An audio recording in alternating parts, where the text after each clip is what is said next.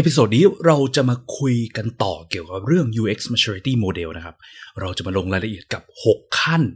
ที่ได้ติดมาจาก episode ที่แล้วว่า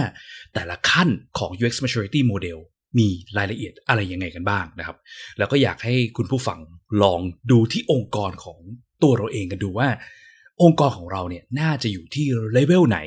และเราควรจะต้องทำยังไงบ้าง เพื่อให้องค์กรของเราพัฒนาขึ้นไปเลเวลที่สูงขึ้นเรื่อยๆครับ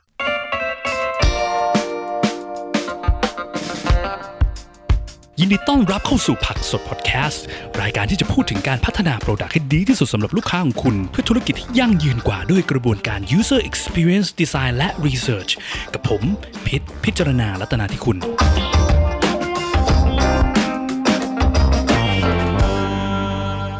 สวัสดีครับ ก็กลับมาพบกับ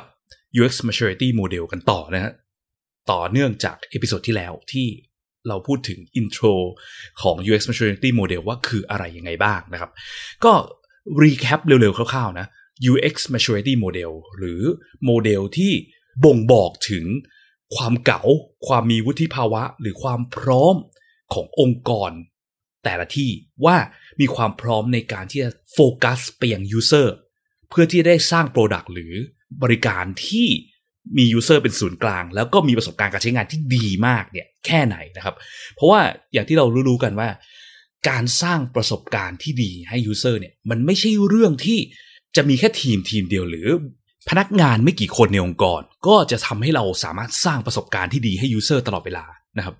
มันไม่ใช่เรื่องง่ายแค่นั้น ทั้งองค์กรต้องไปพร้อมกันเนาะจากที่ได้พูดไปใน episode ที่แล้วนะครับ ทีนี้เราลองมาดูกันดีกว่าว่า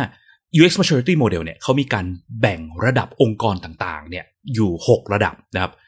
ระดับที่ 1 คือระดับต่ำสุด คือระดับที่องค์กรแบบว่าไม่สนใจเรื่อง UX ไม่มีความพร้อม ไม่มีความต้องการที่จะพัฒนาต่ออะไรเท่าไหร่นะครับ องค์กรที่อยู่ระดับนี้เป็นองค์กรที่มักจะผลิตประสบการณ์ การใช้งาน Product หรือบริการต่างๆเนี่ยออกมาในรูปแบบที่ลูกค้ามักจะบ่นนะ user มักจะด่าว่าอะไรวะเนี่ย และเขาก็ไม่สนใจที่จะพัฒนาให้มันดีขึ้นด้วยนะครับ versus เทียบกับระดับ 6 ระดับ 6 นี่คือระดับแบบว่า ultimate ระดับ maximum สุดนะครับ องค์กรที่อยู่ระดับเนี้ยก็มักจะเป็นองค์กรที่ผลิตพวกซอฟต์แวร์แอปพลิเคชันต่างๆ ที่เรามักจะใช้กันบ่อยๆเนาะมาจากต่างประเทศทั้งหลายเนี่ย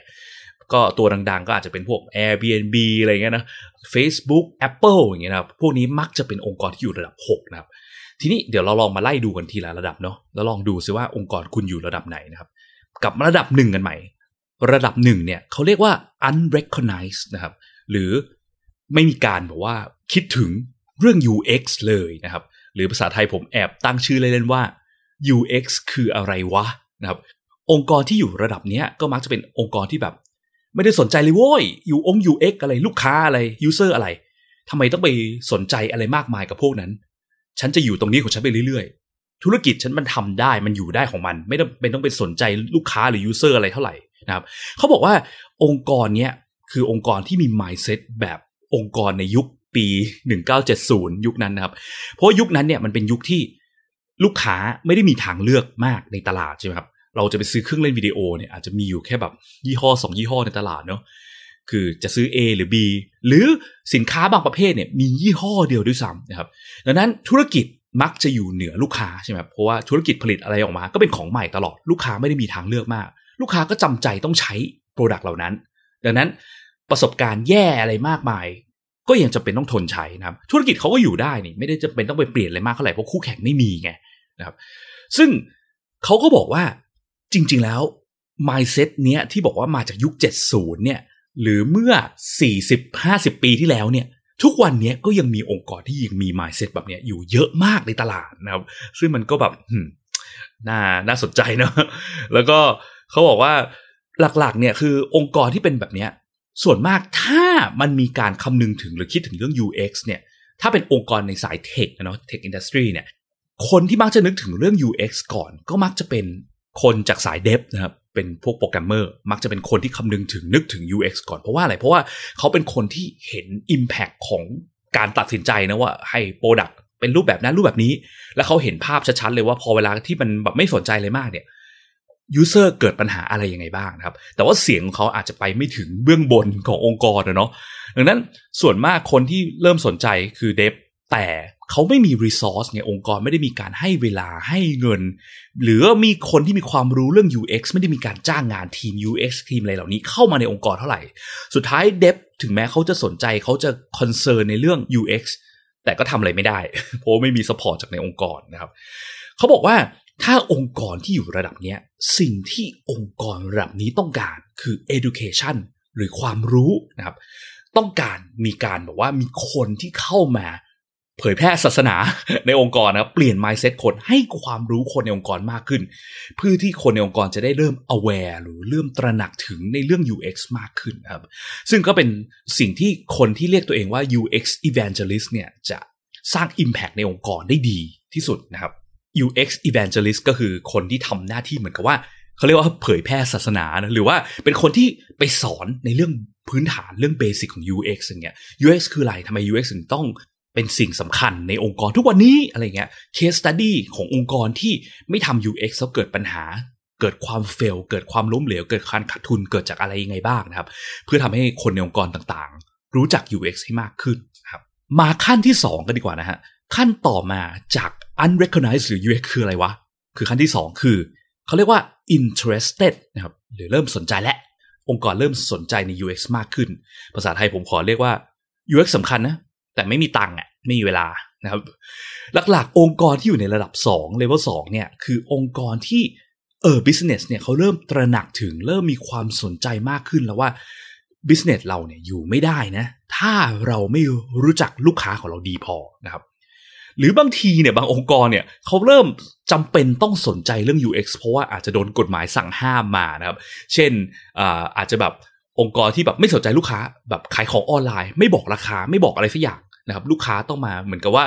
มาขอร้องในการขอซื้อของอะไรเงี้ยจนกระทั่งวันหนึ่งกฎหมายออกมาว่า เนี่ย ถ้าคุณไม่บอกราคาการขายของออนไลน์ คุณจะโดนจับนะบิสเนสก็เลยจำเป็นต้องสนใจลูกค้ามากขึ้น เพราะกฎหมายมัน บังคับนะครับ หรือว่าอาจจะมีผู้นำผู้บริหารบางคนในองค์กร ไปลงเรียนคลาสจาก UX Evangelist หรือว่าจากคลาส UX หรือไปฟังอะไรมาบางอย่างครับเขาก็เลยเริ่มมี awareness เริ่มเกิดความตื่นเต้นสนใจอยากจะทำ UX มากขึ้นนะครับ ก็เลยพยายามมีการแบบผลักดันให้มากขึ้นนะในองค์กรครับนี่คือรูปแบบขององค์กรที่อยู่ในขั้นที่ 2 หรือ interested นี้นะครับ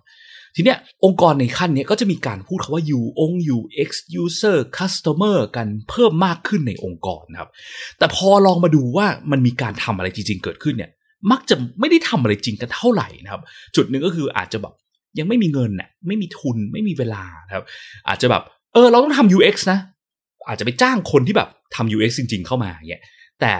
พอคนที่ทำ UX เขาบอกว่าเออถ้าคุณจะทำ product ตัวนี้ มันอาจจะต้องไปทำ research เพิ่มสองสามเดือนนะครับ business ก็อาจจะมองว่าไม่ได้อะสองสามเดือนเราไม่ทันหรอกเราต้องรีบออกนะ จะได้ชนะคู่แข่งนะครับมีการ prioritize เวลาหรือความสำคัญในเรื่องเงินเรื่องธุรกิจมากกว่าการเสิร์ฟ user อยู่ดีนะครับสุดท้ายก็เลยไม่ได้มีการทำ research อยู่ดี เพราะว่าเรื่องอื่นมันสำคัญกว่าเรื่อง user นะครับหรือบางทีก็อาจจะเริ่มมีการทำ research บ้างแล้วนะครับ แต่แบบนานๆทีทำนะครับแบบอาจจะแบบทำโปรเจกต์หนึ่งจบอะไรเงี้ย เป็นองค์กรที่ผลิต product แบบสิบตัวอย่างเงี้ยมีทั้งหมดแบบโอ้โหพนักงานแบบห้าพันคนหมื่นคน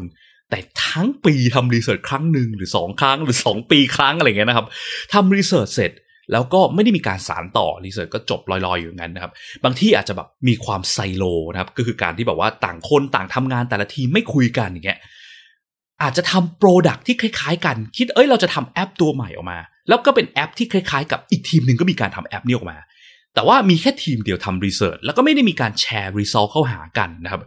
ทีมอื่นก็ไม่รู้สุดท้ายก็แบบสร้าง product ออกมา แล้วก็ทับซ้อนกัน แล้ว user ก็งงว่าตกลง product มันต่างกันยังไงวะนะครับ แล้วขั้นนี้ก็อาจจะบอกว่าถ้ามีการทำ research เนี่ยสิ่งที่องค์กรที่อยู่ขั้นนี้มักจะสนใจทำคือสิ่งที่เรียกว่า guerrilla testing อะเนาะการเอา product ออกไป test กับ user แบบเร็วๆแบบไม่ใช่ formal อะไรมาก คือ result อาจจะไม่ได้เป๊ะมาก แต่ก็ดีกว่าไม่ทำอะไรเลยนะครับ ถ้าใครสนใจอยากจะฟังเรื่อง guerrilla testing เพิ่มเนี่ยก็แนะนำ ผักสดพอดแคสต์ EP 32 อยากจะ test ของแบบเร็วๆ มาลอง Guerrilla Testing กันดีกว่านะครับ แล้วก็อาจจะมีการแบบว่าสนใจในเรื่อง design process กันมากขึ้นนิดนึงนะครับ อาจจะมีการจัดเวิร์กช็อปเพิ่มด้วย เช่น Design Thinking Workshop เนอะแล้วก็สนใจกันแต่คำว่าเวิร์กช็อปเวิร์กช็อปเวิร์กช็อปเชิญผู้บริหารต่างๆนามาเข้าเวิร์กช็อปแต่การทำเวิร์กช็อปเนี่ยหลักๆ ก็เป็นการที่บอกว่ามานั่ง brainstorm ไอเดียทุกคนช่วยกันโยนไอเดีย แปะแปะแปะแปะโพสิ t โน้ตจบจบแหละไม่มีการทำอะไรต่อ แล้วก็พอมันไม่ได้มีการทำอะไรต่อใช่ไหมครับเขาก็สงสัยว่า อ้าว เนี่ยอุตส่าห์ทำ UX แล้วนะทำ Design Thinking แล้วนะ ไม่เห็นจะ work เลย เพราะว่าจริง ๆ สิ่งที่เขาทำเนี่ย มันไม่ใช่ Design Thinking หรือ UX Process จริง ๆ ใช่ไหมครับ มันเป็นสิ่งที่เสมือนว่าใช่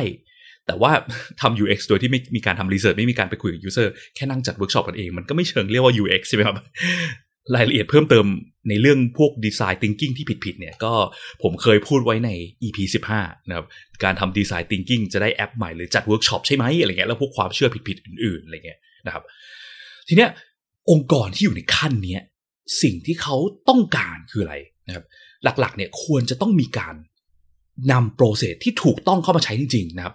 ควรจะต้องเรียนรู้ให้มากขึ้นว่า process ที่แท้จริงของ Design Thinking หรือ UX process เนี่ยมันคือยังไงบ้างนะครับ หลักๆ core หลักๆ ของมันคือการ fail fast แล้วก็ learn นะเนาะการที่บอกว่ารีบสร้างของแล้วการที่ product ออกไปแล้ว user ไม่ใช้เนี่ยเป็นสิ่งปกติมากๆนะครับสิ่งสำคัญกว่าการที่ user ไม่ใช้หรือสร้าง product แล้ว fail คือการเรียนรู้นะครับไม่ใช่ว่าทำเสร็จ fail ปุ๊บเอ้ย fail แล้วเออช่างมันเถอะไม่เห็น work เลยแล้วก็ไปทำ product ใหม่มีไอเดียใหม่ทำไม่ใช่แค่นั้นนะครับสิ่งที่ควรจะต้องเกิดคือเมื่อมัน fail เรียนรู้ให้ได้ว่า fail จากอะไรนะครับนำ learning พวกนี้ไปพัฒนา Product ต่อ ไม่ใช่ว่าไปสร้างเริ่มใหม่จากศูนย์นะครับมันก็จะไม่มีการเรียนรู้เกิดขึ้นเนาะแล้วก็อาจจะมีการโฟกัสเพียงการทำให้คนในองค์กรเนี่ยเข้าใจเรื่อง UX ให้มากขึ้น มี education เหมือนเดิมนี่แหละ แต่ว่า education อาจจะต้องลงไปยังระดับล่างมากขึ้นทำให้คนในองค์กรเข้าใจถึงการที่มี mindset แบบ user center mindset มากขึ้นนะครับ ทุกคนฟัง user กันให้มากขึ้นให้ได้ นะครับอาจจะต้องมีการ showcase ผลงานของการที่แบบเออลงไปทำ UX แล้วผลที่มันเกิดเป็นยังไงบ้างอะไรเงี้ยกันให้มากขึ้นนะครับโอเค งั้นมาเลเวลต่อมานะครับคือเลเวลที่ 3 หรือภาษาอังกฤษเขาเรียกว่า invested นะครับ invest แปลว่าลงทุนเนาะมีการลงทุนด้าน UX มากขึ้น ภาษาไทยผมขอเรียกว่า UX สำคัญ เราก็เริ่มลงทุนมากขึ้นแล้วนะนะครับซึ่งแน่นอนว่าขั้นนี้ก็ถือว่าดีกว่าขั้น 2 ที่แล้วเนาะที่ สำคัญแต่ยังไม่ลงทุนขั้นนี้เราเริ่มลงทุนเริ่มให้เวลามากขึ้นแล้วครับ ซึ่งมันก็เป็นขั้นที่องค์กรที่อยู่ขั้นนี้มักจะเป็นองค์กรที่ผู้บริหารระดับสูงเนี่ยเริ่มพูดถึงลูกค้าหรือยูเซอร์กันมากขึ้นนะครับในระดับผู้บริหารเลย แล้วก็เริ่มเข้าใจกันแล้วว่าเฮ้ยเราเล่นๆไม่ได้แล้วนะเรื่อง UX เนี่ยต้องลงมือลงทุน อะไรจริงจังขึ้นมาจริง ๆ แล้วนะครับ แต่ก็ยังมีการที่ทุกคนหลาย ๆ คนเนี่ยพูดเขาว่า wow wow wow กันอยู่เนาะอยากจะ wow user อยากจะ wow user นะครับคำคำเนี่ยคำว่า wow เนี่ยเป็นคำที่น่าสนใจเพราะว่าส่วนตัวผมแบบไม่ค่อยชอบคำนี้เท่าไหร่นะครับมันเป็นคำที่เหมือนกับว่าเริ่มสนใจ user แต่ยังไม่ได้สนใจขนาดนั้นจริง ๆ เพราะว่าสุดท้ายการที่เราโฟกัสกับคำว่า wow อยากให้ user wow เนี่ยมันมักจะเป็นการโฟกัสในแง่ marketing นะเป็นการโฟกัสเพื่อทำให้คนแบบสนใจเรา แต่ว่ายังไม่เชิงสนใจในแง่ ที่คนกลับมาใช้งานเรื่อยๆ การสร้าง value ให้ user จริง ๆ ขนาดนั้นเท่าไหร่นะครับ frame ของการที่ว่าองค์กรสร้าง product เพื่อช่วยแก้ปัญหาให้ user จริง ๆ เนี่ยยังไม่ได้ถึงขั้นนั้นครับ ยังเป็นการมอง user แบบลอยๆ กลางๆ อยู่นะครับ หลายๆครั้งก็มีการวัดผลแต่ไปวัดผลในแง่ที่แบบ มันไม่ใช่การวัดผลในแง่ UX จริง ๆ แต่เป็นการวัดผลในแง่ที่กึ่งๆ ไปทั้งเซลล์หรือ marketing มากกว่าเพียงแต่ว่ามันก็มีการ lead การวัดผลเหล่านั้นกลับมาที่ user หรือ customer บ้างนะครับ เช่น ไปวัดที่ยอดขายเนาะเช่นเออเราออกแบบปุ่มแบบไหนที่เราจะเพิ่มยอดขายเพิ่มเซลล์ในเว็บเราได้มากกว่ากัน หรือว่าไปวัดผลที่แบบยอดดาวน์โหลดยอดอะไรเงี้ย ซึ่งมันเป็นยอดที่แบบเกือบจะโอเคแล้ว แต่ว่ามันยังไม่โอเคซะทีเดียวนะครับ ขั้นเนี้ยอาจจะเรียกได้ว่า ถือว่าเป็นขั้นที่ทารกหัดเดิน ในบทความเขาพูดนะผมไม่ได้พูด คือเหมือนกับว่านี่เราขึ้นมาครึ่งทางแล้วนะ ขั้น invested แล้วนะ ขั้นที่ 3 จากขั้นที่ 6 แล้วนะ แต่มันก็ไม่ได้ถือว่าสูงขนาดนั้นครับ ยังเป็นขั้นที่เขาเรียกว่าทารกหัดเดินเนาะขั้นก่อนหน้า 2 ขั้นที่แล้วเนี่ยคือ ขั้นแรก unrecognized เนี่ยอาจจะเรียกได้ว่าเป็นขั้นที่แบบยังไม่เกิดออกมาดูโลกเลยด้วยซ้ำนะครับ ขั้นที่แล้วเนี่ยขั้น interested เนี่ยอาจจะเป็นขั้นแบบเบบีที่ยังเดินไม่ได้เพิ่งคลอดออกมา ส่วนขั้นที่เราพูดถึงอยู่ตอนนี้นะขั้นที่3เนี่ยหรือ invested เนี่ยขั้นนี้คือทารกเริ่มหัดเดินแล้วแต่การหัดเดินของทารกเนี่ยคืออะไรคือยังมีความงง ยังแบบมีการใส่นู่นใส่นี่ใส่ energy มากมายสุดท้ายก็ล้มอะไรเงี้ยนะครับ ยังไม่ได้มีการเรียนรู้อะไรผิดถูกมากมายความรู้ยังไม่เคยเยอะมากนะครับสิ่งที่องค์กรที่อยู่ขั้นนี้ควรต้องทำก็คืออะไร คือการพัฒนาโปรเซสให้มันมากขึ้น โฟกัสเป็นการสร้าง culture องค์กรให้ได้ว่า เฮ้ย องค์กรเราจะมี culture ที่ดีขึ้น เพื่อที่ทำให้คนในองค์กรสนใจ user กันจริง ๆ จังๆยังไงได้บ้างนะครับ แล้วก็ส่วนตัวเนี่ยผมมองว่าองค์กรในไทยที่เขาบอกว่ามีทีม UX มากมาย หรือว่ามีโปรเซส UX ที่แน่นแล้วเนี่ย มักจะอยู่ที่ขั้นนี้ และขั้นถัดไปนะครับ ขั้นถัดไปที่กำลังจะพูดถึงเนี่ยนะครับ โอเค มาขั้นต่อไปกันดีกว่านะครับ ขั้นที่ 4 ภาษาอังกฤษเรียกว่า committed นะครับ หรือเป็นขั้นที่จริงจังแล้วนะนะครับ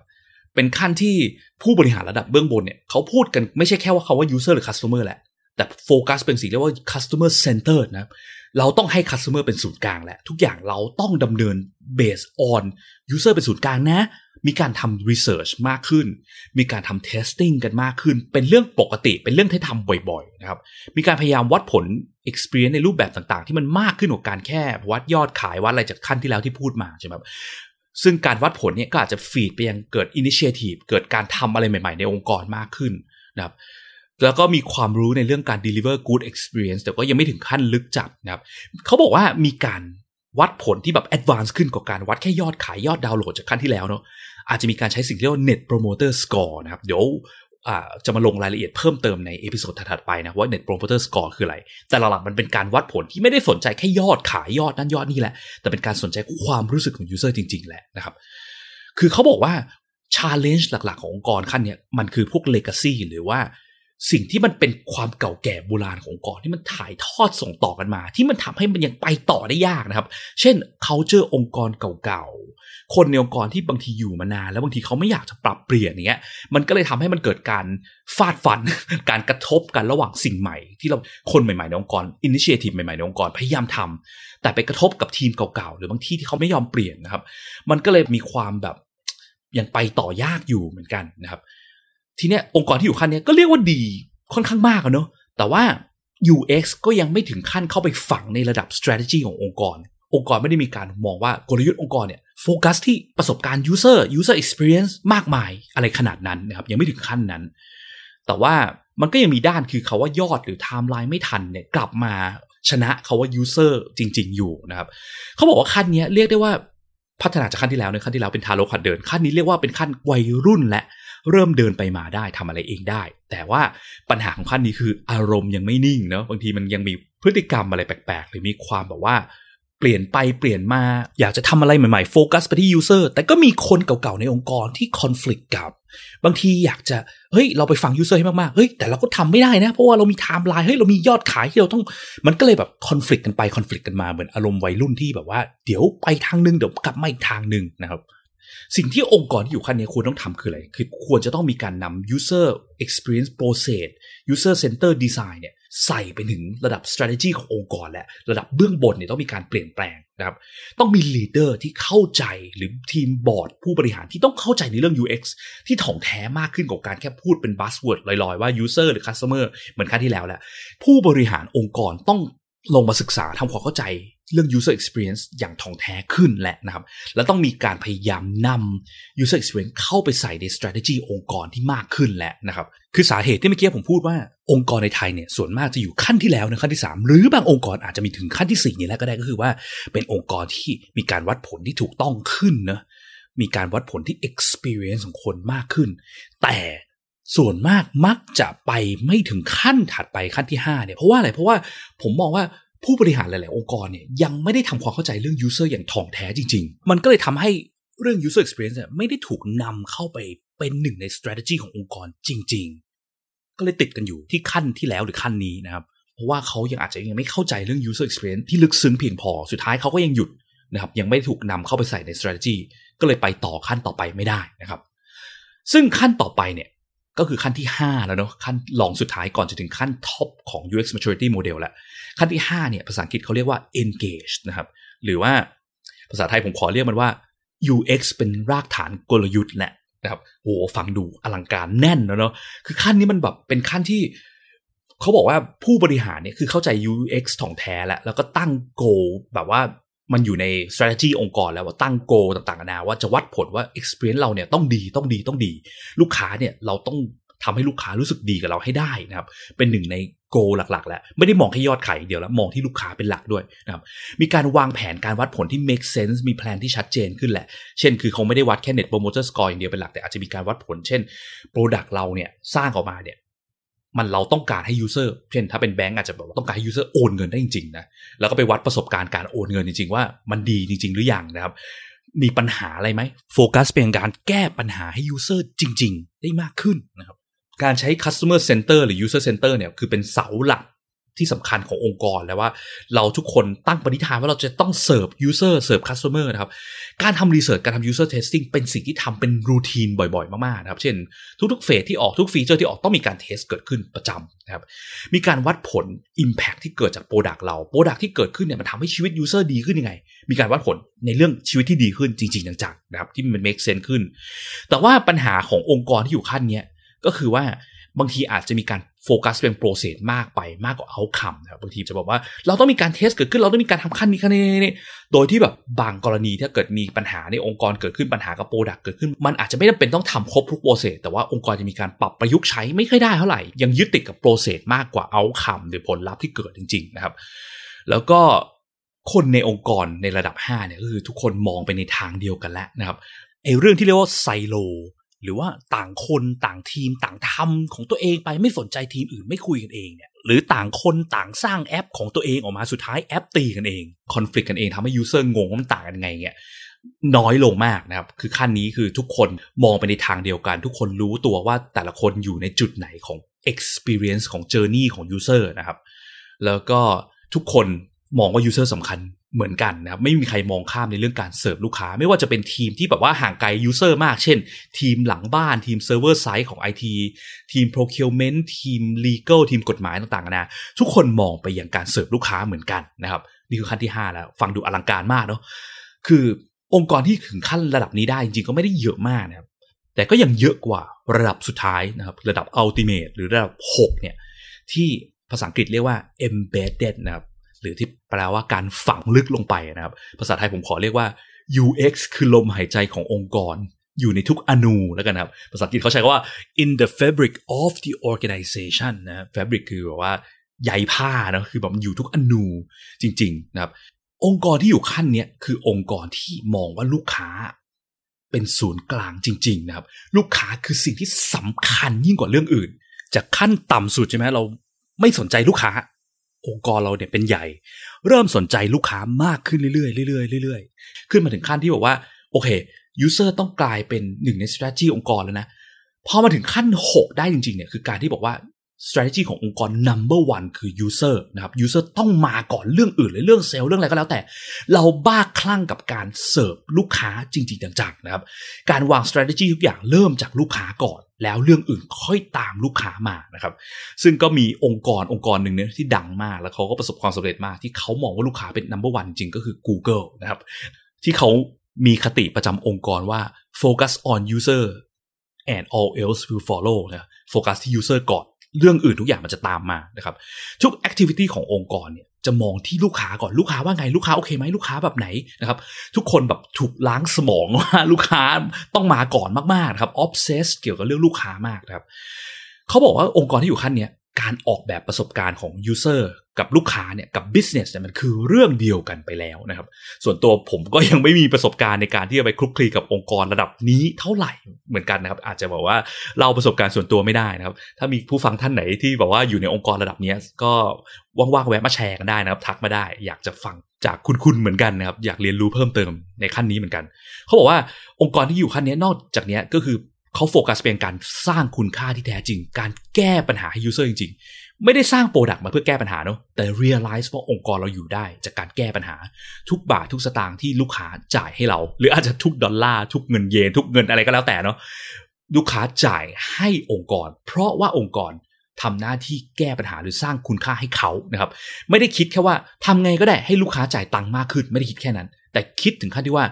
การจ่ายเงินของลูกค้าเขาต้องคุ้มค่า เราต้องมอบคุณค่าให้เขาจริง ๆ แล้วลูกค้าถึงจะจ่ายเงินเพิ่มนะครับ แล้วเขาก็บอกว่าองค์กรที่อยู่ขั้น 6 ที่เป็นระดับท็อประดับแม็กซิมัมนี้แล้วเนี่ย คือถึงแม้ว่าอยู่ระดับนี้แล้ว ก็อย่าเหลิงหรืออย่าสบายใจไปนะครับ มันไม่ได้แปลว่าองค์กรที่อยู่ขั้น 6 เนี่ยจะอยู่ขั้น 6 ไปไปเรื่อยๆ ตลอดการตลอดถึงสิ้นวันเวลาสิ้นโลกอะไรเงี้ยมันไม่ถึงขั้นนั้นครับ สิ่งที่องค์กรที่อยู่ระดับ 6 เนี่ยต้องระวังคือ มันมีโอกาส ร่วงได้ง่ายนะครับ จุดหนึ่งของการที่องค์กรจะร่วงลงไประดับต่ำลงเนี่ยมักจะเกิดจากการมีการรีออกการเปลี่ยนทีมผู้บริหารใหม่ อาจจะ CEO คนเดิมเนี่ยเป็น CEO ที่บ้าคลั่งเรื่อง user มาก วันดีคืนดี CEO retire เปลี่ยน CEO คนใหม่มา เปลี่ยนทุกอย่างหมดนะครับ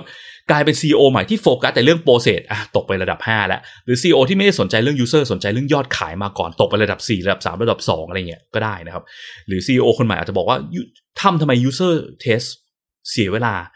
ร่วงลงไปอันดับ2อันดับหนึ่งมีโอกาสเป็นไปได้เนาะส่วนตัวประสบการณ์ผมเนี่ยอาจจะเคยอยู่ในองค์กรที่ไม่ได้ถึงระดับ6แต่ว่า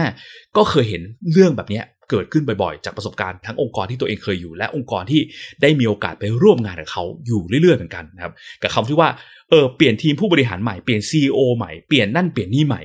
ตอนนี้โปรเซสเปลี่ยนใหม่หมดอะไรเงี้ยนะครับแล้วอันดับมันก็ล่วงลงจากการที่เคยทำ user test ทำ user research เรื่อยๆ หายหมด กลายเป็นไม่ต้องทำก็ได้เรารู้จัก user ดีพอแล้วนะครับ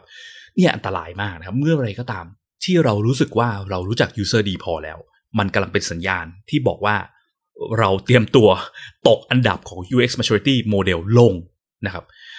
ดังนั้นสิ่งสำคัญขององค์กรขั้น 6 หรือจริงๆผมว่าก็ทุกขั้นแหละไม่ใช่แค่ขั้น 6 เนอะคือการเมนเทนให้ได้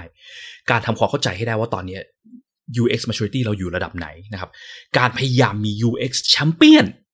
ที่มีคนที่ทำหน้าที่เป็นสิทธิ์เป็นเสียงในการโฟกัส บอกให้ทุกคนนะครับเป่าประกาศล้างสมองทุกคน ให้มาโฟกัสกับ user ให้มาก ๆ นะครับ การทำ constant education เนอะการมีการสร้างความรู้เรื่อง UX ให้คนในองค์กรอยู่เรื่อย ๆ ตลอดเวลานะครับ ถ้าคนไหนความรู้เรื่อง UX ดีมากแล้วก็อาจจะโปรโมทให้เขาเป็น UX champion คนต่อไป เพื่อที่จะล้างสมองคนในทีม หรือคนอื่น ๆ ที่เข้ามาใหม่ไปเรื่อย ๆ นะครับ ทีเนี้ยก็สิ่งที่น่าสนใจเพิ่มเติมเนาะจาก 6 ระดับนี้ที่เราเพิ่งพูดจบมาเนี่ย ก็คือว่าเขาก็บอกว่าคือองค์กรที่อยู่ในระดับสูงๆเนี่ยจริงๆแบบในโลกเนี่ยครับมีน้อยมากในประเทศไทยก็คงมีแหละแต่ว่าคงไม่ได้เยอะขนาดนั้นนะครับ โดยมากเนี่ยจริง ๆ แล้วเนี่ยองค์กรระดับขนาดใหญ่ ๆ มักจะอยู่อันดับต่ำกว่า องค์กรระดับเล็กกว่า ถ้าเราพูดถึงการที่องค์กรที่เขาพยายามจะตั้งใจจะเปลี่ยนแปลงตัวเองให้โฟกัสเป็น user จริงๆเนาะเพราะสาเหตุหนึ่งคือองค์กรใหญ่ๆเนี่ยมักจะมี c u เจอร์เก่าๆโบราณอะไรต่างๆนะที่มันทำให้การโฟกัสเป็น user มันยากเลยอย่างที่บอกมา อาจจะมีแบบว่า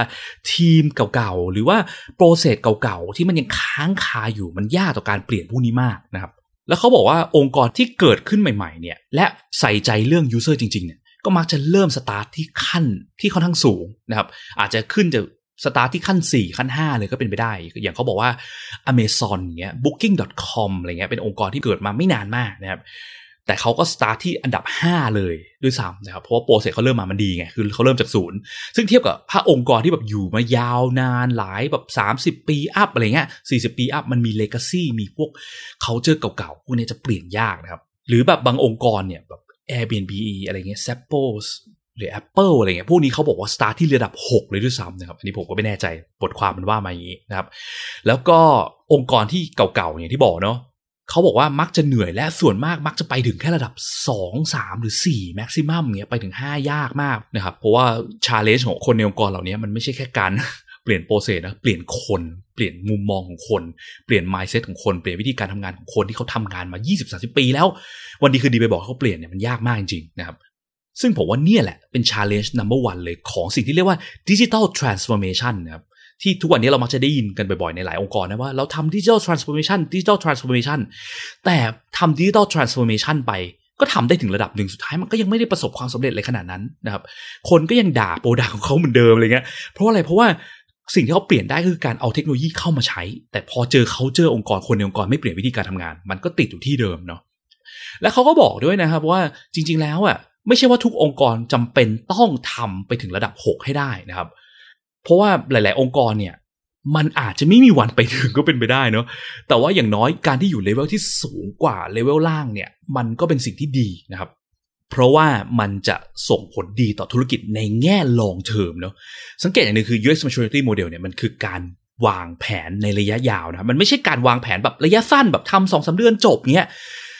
แต่สิ่งที่มันน่ากลัวคือเมื่อเราพยายามเปลี่ยนไปโฟกัสที่ user มากเนี่ยสิ่งที่มันจะกระทบตามมาคืออะไร เช่น มันอาจจะเกิดการขาดทุนเกิดขึ้น เกิดยอดขายที่น้อยลง